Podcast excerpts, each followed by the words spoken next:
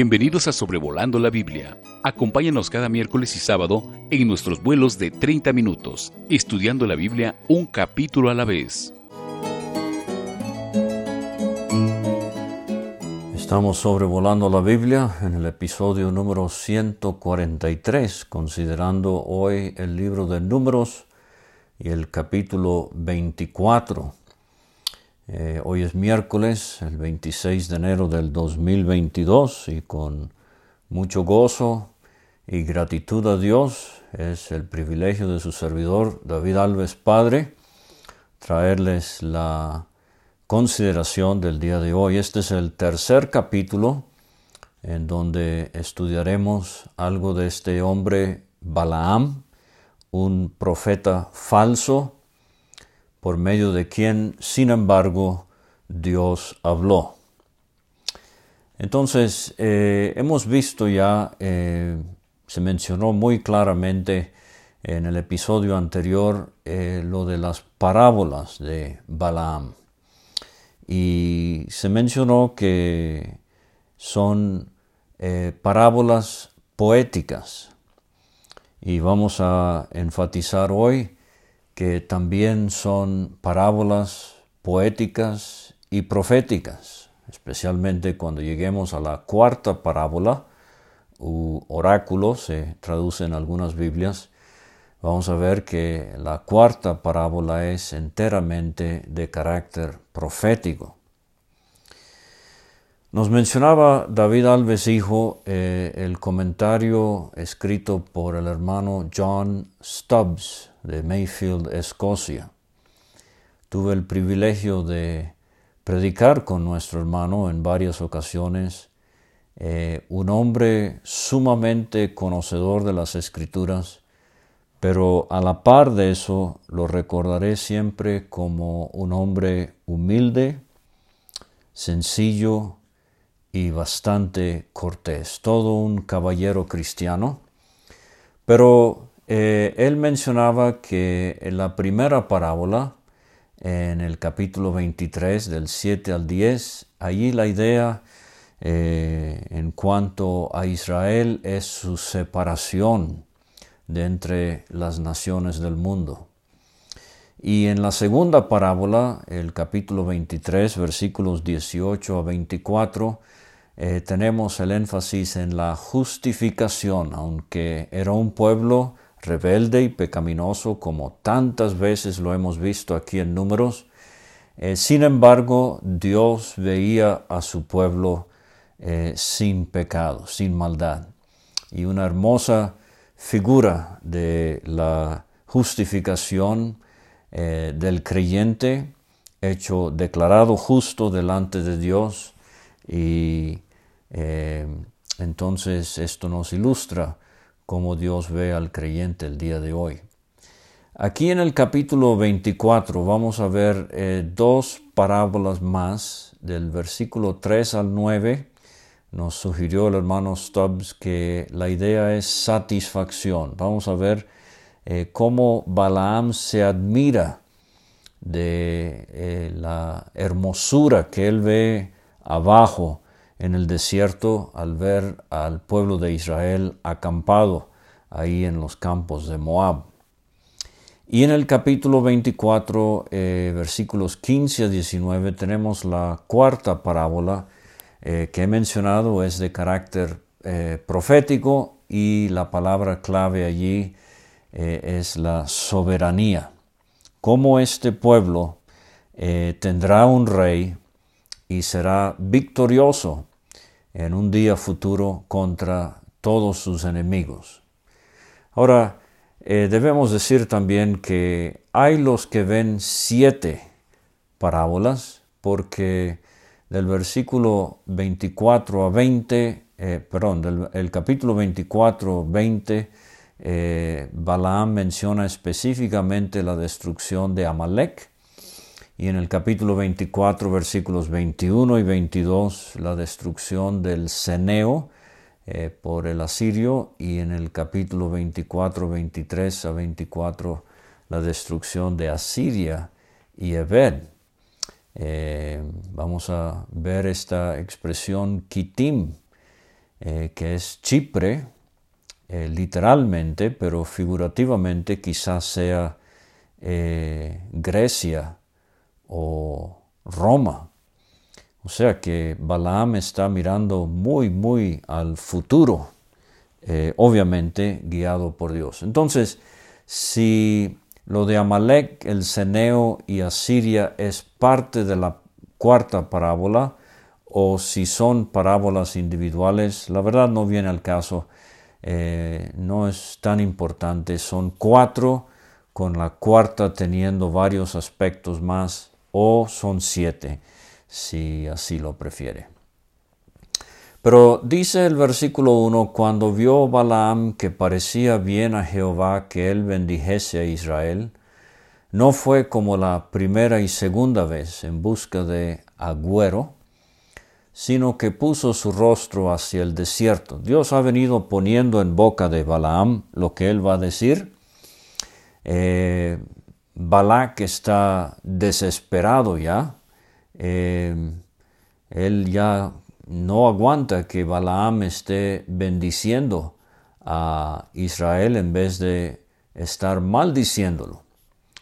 Pero eh, esta expresión eh, no fue en busca de agüero. Parece ser que eh, esta vez Balaam dejó a un lado por completo el asunto de estudiar el vuelo de un pájaro o el intestino de algún animal, algo del mundo invisible, satánico que pudiese guiarlo en lo que iba a decir, él pone su rostro hacia el desierto, al oeste, eh, y abajo en la llanura ve eh, al pueblo de Israel alojado por sus tribus, dice el versículo 2, y el Espíritu de Dios vino sobre él.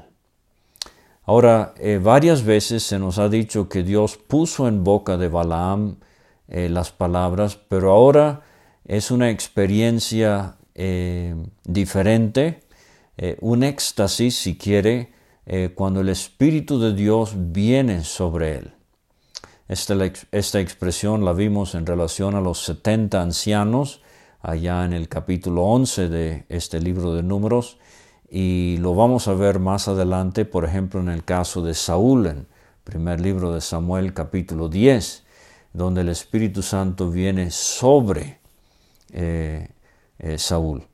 Ahora, e, esto es característico del Antiguo Testamento y la gran diferencia es que ahora, eh, en el tiempo de la gracia, en esta época en que vivimos usted y yo, Efesios 1 y otros pasajes confirman que el Espíritu Santo sella al creyente en el momento de la conversión a Dios.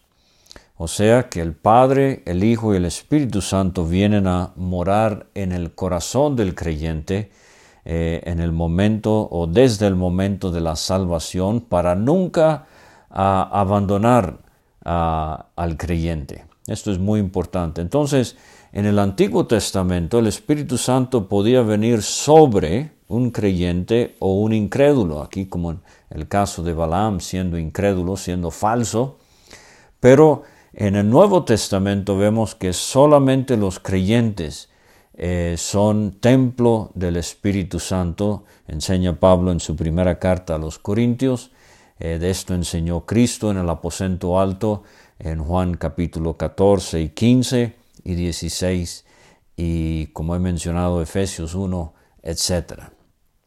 O sea que un incrédulo no puede tener al Espíritu Santo morando adentro. De paso, por eso un creyente no puede ser poseído por demonios, porque en el corazón del creyente está el Señor y obviamente mayor es el que está en nosotros que el que está en el mundo. Ahora quería decir algo acerca de lo que vio Balaam cuando miró y vio el campamento de Israel. Eh, eh, y vamos a ver que vio esto según lo que ya estudiamos en el libro de Números y el capítulo 2. Eh, vamos a ver que le impresiona mucho eh, el orden que él ve en el campamento. Dice el versículo 3, y aquí tenemos la tercera parábola. De nuevo, la palabra clave aquí es satisfacción, desde el versículo 3 al versículo 9. Tomó su parábola y dijo, eh, Balaam, hijo de Beor, y dijo el varón de ojos abiertos, dijo el que oyó los dichos de Dios, el que vio la visión del omnipotente Aquí estamos viendo el Dios de Israel y tan débiles se ven las naciones alrededor con este Dios omnipotente. Bien ha dicho alguien que uno y Dios es una mayoría. Es lo que necesitamos en nuestras vidas, la presencia del omnipotente, caído pero abiertos los ojos, entonces, eh, creo que aquí Balaam está describiendo la, la situación en que está ahora con el Espíritu de Dios sobre él. Cuán hermosas son tus tiendas, oh Jacob, tus habitaciones, oh Israel. Muy interesante en la Biblia las veces que se combina Jacob, el traicionero, tramposo, lleno de trucos del pasado, y eh, su nuevo nombre Israel, el, eh, príncipe de Dios. Entonces, eh, Balaam ve el orden. Se recuerda ya en Números capítulo 2, habrá visto en el centro de esta enorme multitud de unas dos millones de personas el tabernáculo, con su cerca blanca por tres lados, su, estructura cubierta de pieles de tejón, eh, el altar y la fuente ahí en el atrio del tabernáculo y la entrada hacia el oriente, o sea, hacia donde él estaba eh, parado, él podía ver la entrada al atrio del tabernáculo. Y ahí a la entrada unas pocas tiendas, porque nosotros sabemos eran las de Aarón y de Moisés eh, y de los sacerdotes. Y del lado sur, muy cerca al tabernáculo, las tiendas de los coatitas, y del lado eh, occidental, eh, las tiendas de los gersonitas, y del lado norte, los meraritas, estos eran los levitas que trabajaban en el tabernáculo. Pero entonces, más ampliamente, Balaam podía ver al oriente Judá con Isaacar y Zabulón, y al sur Simeón y Rubén y Gad, y al occidente Benjamín y Efraín y Manasés, y al norte Aser, Dan y Neftalí, con el tabernáculo y quince grupos bien ordenados de tiendas allí en el desierto. Dieciséis eh, cosas llamarían la atención de Balaam y el orden le impresiona y le sorprende. Y qué bueno es cuando, por ejemplo, uno lee el Salmo 133, mirad cuán bueno y cuán delicioso es habitar los hermanos juntos, en armonía.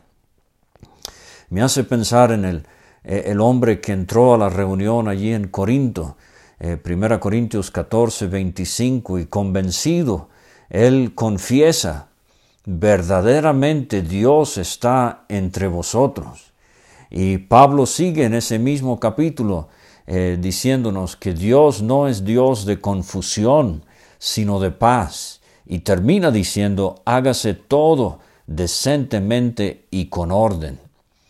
Y también allá en Colosenses capítulo 2 versículo 5, desde la cárcel, Pablo escribe y dice, aunque estoy ausente en cuerpo, no obstante en espíritu estoy con vosotros, gozándome y mirando vuestro buen orden y la firmeza de vuestra fe en Cristo. Ahora, quizás usted ha escuchado esto, la iglesia en el Nuevo Testamento, sea la iglesia universal o sea la iglesia local, la iglesia no es una organización.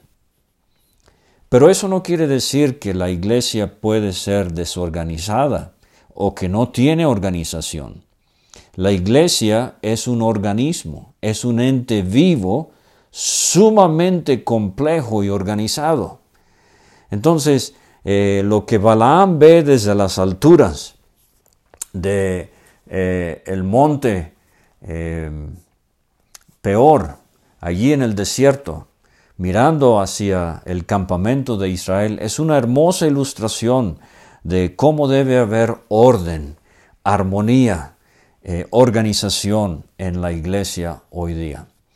Pero entonces él empieza a describir esto como arroyos están extendidas, como huertos junto al río, como aloes plantados por Jehová, como cedros junto a las aguas de sus manos destilarán aguas, y su descendencia será en muchas aguas.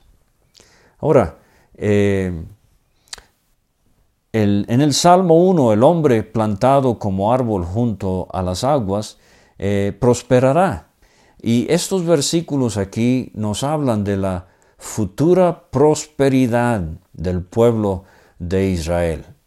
El eh, aloe medicinal el cedro eh, majestuoso y la abundancia de agua. Hemos visto ya en el libro de Génesis, por ejemplo, eh, las pugnas que habían por conseguir y conservar eh, pozos de agua. Entonces, en estos países tan áridos y desérticos, agua era, una, era un recurso muy, muy valioso y era un símbolo de prosperidad.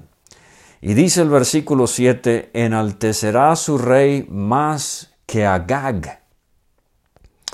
Eh, Agag era un nombre eh, para el líder o rey de los amalecitas, el empedernido enemigo del pueblo de Israel.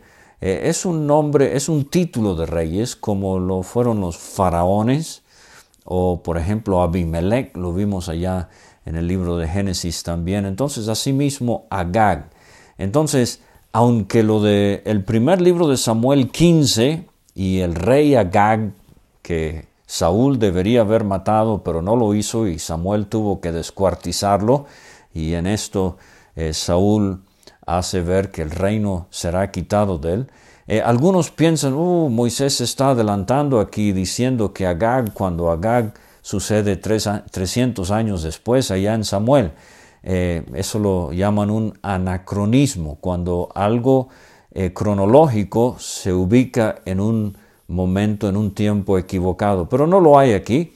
Eh, no se está refiriendo a una persona cuyo nombre personal es Agag, se está refiriendo a un título de reyes. Enaltecerá su rey más que Agag y su reino será engrandecido. Balaam está prediciendo que llegará el día cuando por fin Amalek será completamente raído de sobre la faz de la tierra. Y David eh, tuvo sus luchas, eh, leemos en el libro de Crónicas acerca de esto también, y eh, bueno, por fin va a ser Mardoqueo allá en el libro de Esther, que va a ver el final con este Amán, hijo de Amedata, Agageo. Eh, entonces, eh, por fin allí es donde se va a destruir a Agag. Y como hemos visto, Amalek eh, trae una larga historia en la Biblia. es una figura de la carne en la vida del creyente y esta lucha constante que tenemos contra la carne. Y así como Israel eh, vencería por fin sobre Amalek, Dios quiera que usted y yo también. Pero que aquí en esta tercera parábola hay destellos del futuro glorioso de Israel. Su reino será engrandecido. Su reino. Ahorita Israel está experimentando una eh, teocracia, un gobierno eh, de parte de Dios directamente, pero eh, lo de la monarquía ya se había venido prometiendo, por ejemplo, Génesis 17, 6. Dios le dijo a Abraham, te multiplicaré en gran manera, haré naciones de ti y reyes saldrán de ti. A Jacob, Génesis 35, 11, también le dijo Dios, yo soy el Dios omnipotente, crece, multiplícate una nación y conjunto de naciones procederán de ti y reyes saldrán de tus lomos.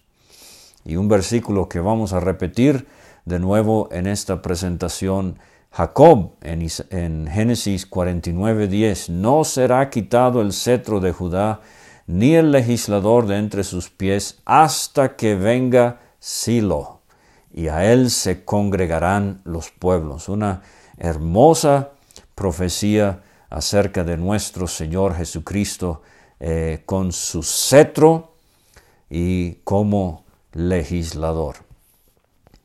Eh, Dios lo sacó de Egipto, dice Balaam eh, en el versículo 8, tiene fuerzas como de búfalo.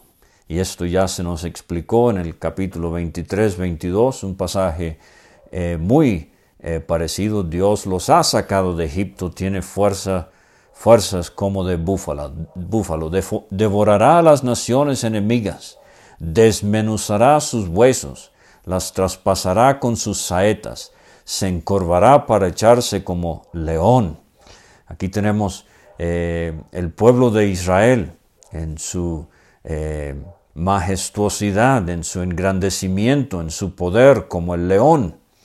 Y obviamente hacen eco las palabras en Apocalipsis 5, el, león de la tribu de Judá ha vencido, refiriéndose ya al Señor Jesucristo. Y como león, ¿a quién lo despertará? Benditos los que te bendijeren y malditos los que te maldijeren. Recuerdo, eh, recuerde que estas palabras casi textualmente las citó Balak cuando invitaba a Balaam y vienen de Génesis capítulo 12, versículo 3. Y vamos a ver en un momento al final que hay mucho en estas parábolas acerca del pacto que Dios hizo con Abraham. Ahora, versículos 10 a 14 tenemos el desespero de Balac. Se encendió la ira de Balac contra Balaam y batiendo sus manos le dijo, para maldecir a mis enemigos te he llamado y aquí los has bendecido ya tres veces, 21 carneros, 21 becerros, siete altares, 42 animales ofrecidos y pura bendición. El pobre Balak, diríamos hoy, se está arrancando eh, los cabellos de la cabeza. Ahora huye a tu lugar, lo corre, lo despide. Yo dije que te honraría, mas he aquí que Jehová te ha privado de honra. Y Balaam le respondió, le recordó lo de la eh, segunda invitación, que él mismo eh, dijo esto cuando fueron con más eh, ofrendas y mm, mensajeros de más alto calibre.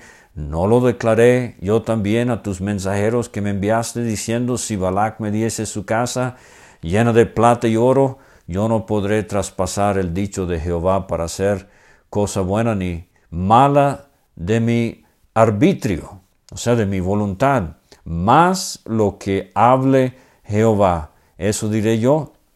Entonces, eh, precisamente, Balaam, aunque no creyente, ha sido portavoz de las palabras de Dios. He aquí, yo me voy ahora a mi pueblo, por tanto, ven, te indicaré lo que este pueblo ha de hacer a tu pueblo en los postreros días. Y esta es la parte que Balak no quiere escuchar. Eh, no hay altar aquí, no hay becerros y carneros ya. Eh, Balaam, de su propia iniciativa, da esta cuarta parábola eh, como sus palabras de despedida. Versículos 15 a 19. y el hermano Stubbs nos ha sugerido que aquí tenemos la idea principalmente de soberanía y mucha profecía en esta parábola que no alcanzaremos eh, eh, eh, considerar el día de hoy. Tomó su parábola, dice el 15, y dijo, dijo Balaam, hijo de Beor, dijo el varón de ojos abiertos, dijo el que oyó los dichos de Jehová, y el que sabe la ciencia del Altísimo, Elión, el que vio la visión del Omnipotente, Shaddai, caído pero abiertos los ojos. Estos son títulos de Dios que se ven al principio del libro de Génesis, por ejemplo, ya en el capítulo 14 con eh, Melquisedec y en el capítulo 17 con Abraham mismo, lo veré, mas no ahora, lo miraré, mas no de cerca. Esto es muy solemne.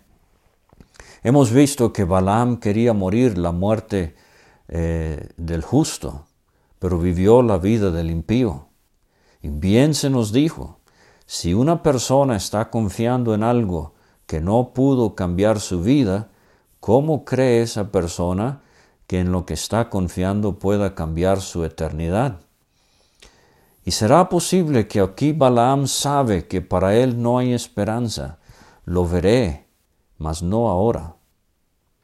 Toda persona va a ver a Dios. Toda persona va a comparecer ante Cristo, tarde o temprano. Los creyentes en el tribunal de Cristo. Los no creyentes en el gran trono blanco, para resumirlo muy escuetamente, lo verán, mas no ahora. Lo miraré, mas no de cerca. Ah, qué bueno va a ser para creyentes estar en el cielo y gozar esa intimidad, esa cercanía al Señor eh, por toda la eternidad, pero el incrédulo estará lejos, en el lugar de tinieblas, afuera, donde será el lloro y el crujir de dientes. Dice Balaam, saldrá estrella de Jacob. Quizás esto es lo que venían buscando los magos en Mateo capítulo 2. En Apocalipsis 22, versículo 16, definitivamente Cristo es la estrella resplandeciente de la mañana, pero saldrá estrella de Jacob. Esto es lo que había predicho eh, Jacob en el capítulo 49 de Génesis, versículo 10. Se levantará cetro de Israel. Y Jacob dijo, no será quitado el cetro de Judá, ni el legislador de entre sus pies, hasta que venga Silo. A él se congregarán los pueblos. Y eso se va a cumplir en el milenio. Herirá las sienes de Moab. Oh, casi puedo ver la cara de Balac arrugándose, enojándose, airándose cuando escucha esto. Yo traje a este hombre 640 kilómetros para que me maldijera a Israel y me está maldiciendo mi propio pueblo de Moab, herirá las sienes de Moab, destruirá a todos los hijos de Set. Ahora, a primera vista esto parece ser el, hijo de Adán que se llamaba Set, pero en el hebreo, y esto se ve en la versión moderna eh, del hermano Guillermo Pratt, eh, yo eh, le sugiero que consiga su copia cuando pueda, él lo traduce así, así como en el hebreo, herirá las sienes de Moab y destruirá a todos los hijos del tumulto, los hijos de la confusión. Creo se está refiriendo a cómo los moabitas, allí donde estaba Balac, su reino, confundido, aturdido, iba a ver la destrucción de parte de este pueblo de Israel. Será tomada Edom, este es de Saúl, lo vimos ya, eh, será también tomada Seir, eh, Edom, eh, Génesis 20, 32, versículo 3 y Deuteronomio 2, versículo 4 nos hace ver que Seir es el mismo Edom. Será también tomada Seir por sus enemigos e Israel se portará varonilmente. De Jacob saldrá el dominador. Ahí está otra vez una alusión mesiánica y destruirá lo que quedare de la ciudad. Eh, eh, estas profecías en cuanto a Moab y Edom ya se han cumplido en algunos aspectos. Por ejemplo, en el eh, primer libro de Reyes, capítulo 11, versículos 15 a 18. Pero como muchas profecías en la Biblia, hay lo inmediato y parcial y hay lo lejano y total. Y creo que si uno lee Isaías 15 y 16, 21, versículo 11 y 12, Jeremías 48, Jeremías 49, versículos 7 a 11, Abdías, ya lo hemos mencionado, la corta profecía que se ocupa enteramente de la destrucción de Esaú, eh, Abdías 15 a 18 y el versículo 21. Pero eh, estudiando las, palabras de la cuarta parábola, eruditos han visto eh, paralelos verbales con el Salmo 110. Si recuerdo bien, es uno de los pasajes más citados en el Nuevo Testamento, y haríamos bien en entenderlo bien. Jehová dijo a mi Señor, siéntate a mi diestra hasta que ponga tus enemigos por estrado de tus pies. Jehová enviará desde Sión la vara de tu poder, domina en medio de tus enemigos. Tu pueblo se te ofrecerá voluntariamente en el día de tu poder. En la hermosura de la santidad desde el seno de la aurora tienes tú el rocío de tu juventud. Juró Jehová y no se arrepentirá. Tú eres sacerdote para siempre, según el orden de Melquisedec. El Señor está a tu diestra. Quebrantará a los reyes en el día de su ira. Juzgará entre las naciones las llenará de cadáveres, quebrantará la cabeza, las cabezas en muchas tierras, del arroyo beberá en el camino, por lo cual levantará la cabeza. Entonces, en el versículo 20 eh, tenemos eh, de nuevo una, una profecía en cuanto a Amalek. Viendo a Amalek, tomó su parábola y dijo, Amalek, cabeza de naciones, mas al fin perecerá para siempre. Entonces, eh, Amalek es descendiente de Esaú, allá en Génesis 33, eh, hijo ilegítimo. Lo vimos en Éxodo 17 con Josué eh, peleando en la llanura mientras Moisés estaba arriba en el desierto. Saúl no hizo lo que debería haber hecho con Amalek, pero por fin es en los tiempos de Esther que Amán es colgado en esa horca y eh, la destrucción de Amalek será para siempre. Comenzando en el versículo 20, Balaam agrega tres breves eh, eh, oráculos o parábolas crípticas que tratan sobre el destino de, de otras naciones.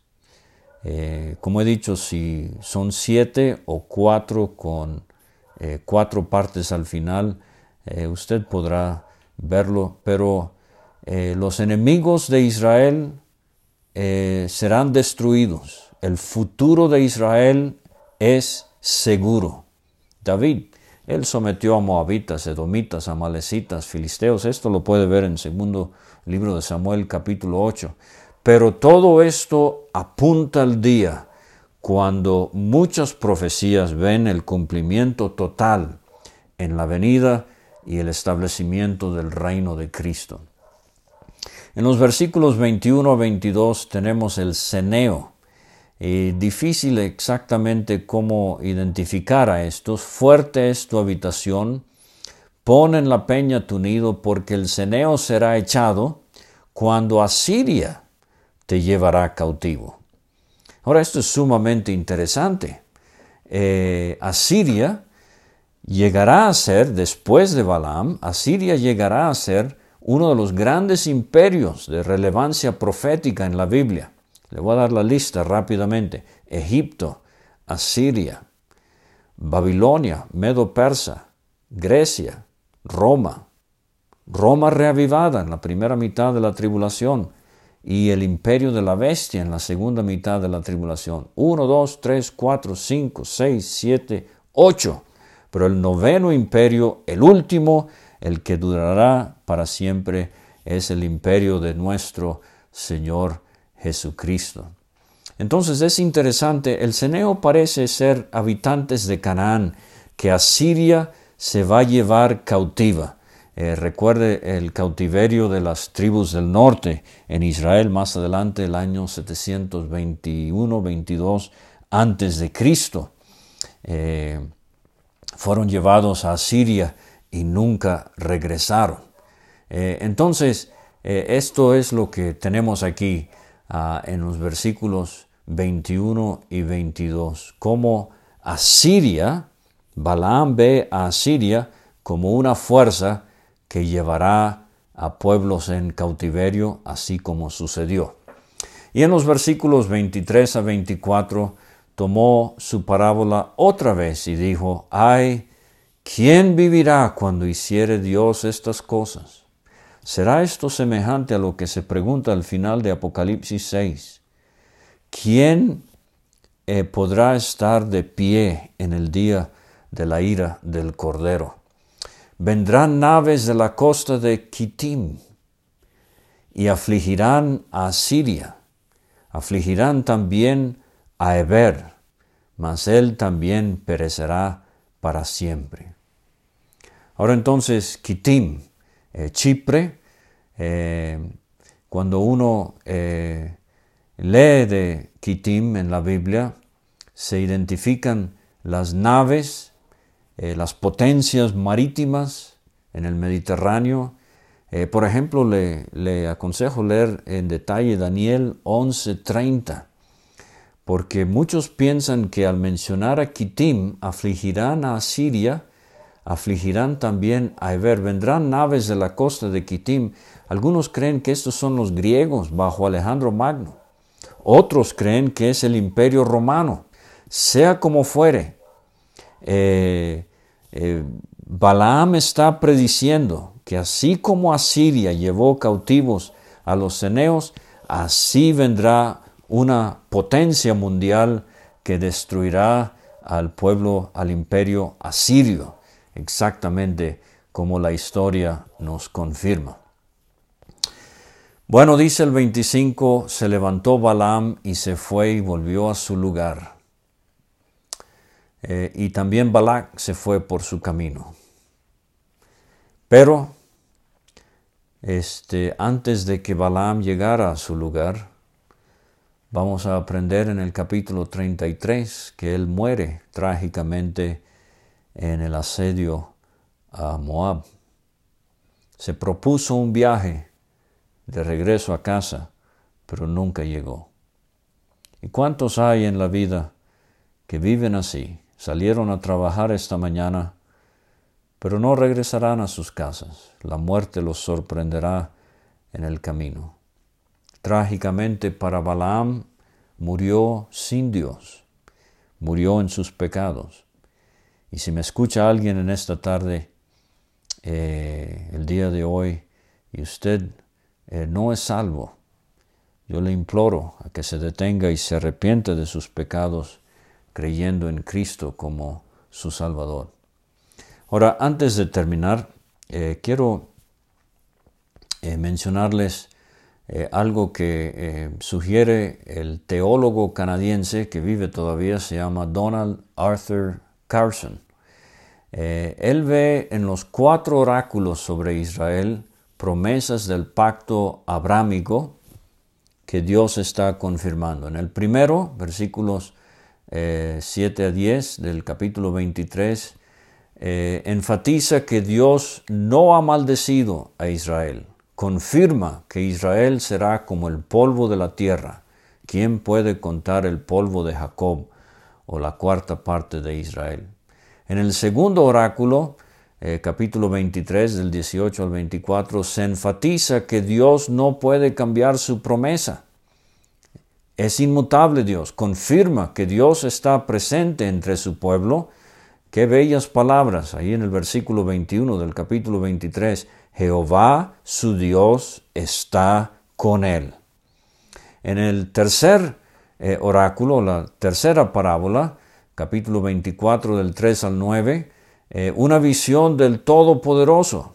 El nombre con el que Dios se apareció a Abraham confirma que Israel heredará la tierra prometida, versículos 5 y 6 del 24.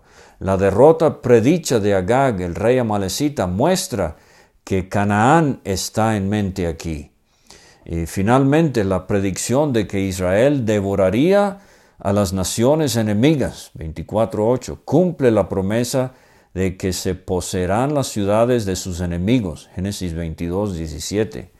El pacto abrámico está en mente y se indica además en las últimas palabras del versículo 9 que los que te bendigan sean benditos y los que te maldigan sean malditos. Génesis 12.3, como ya hemos visto. Y el cuarto oráculo, la cuarta parábola, la más notable, dice Carson, capítulo 24 del 15 al 19, es un oráculo del Altísimo. por el cual Melquisedec bendijo a Abraham. Melquisedec mismo está asociado con Cristo Jesús en el Nuevo Testamento, Hebreos 7. Salmo 110. Este oráculo promete un rey en un futuro distante que derrotará a los enemigos de Israel, aplastará las frentes de Moab y eh, esto, todo esto Dios se lo prometió a Abraham y aquí Balaam eh, lo está confirmando. Entonces ahí tiene Números capítulo 24, las últimas dos parábolas de Balaam. Muchas gracias y nos vemos pronto. Hasta luego.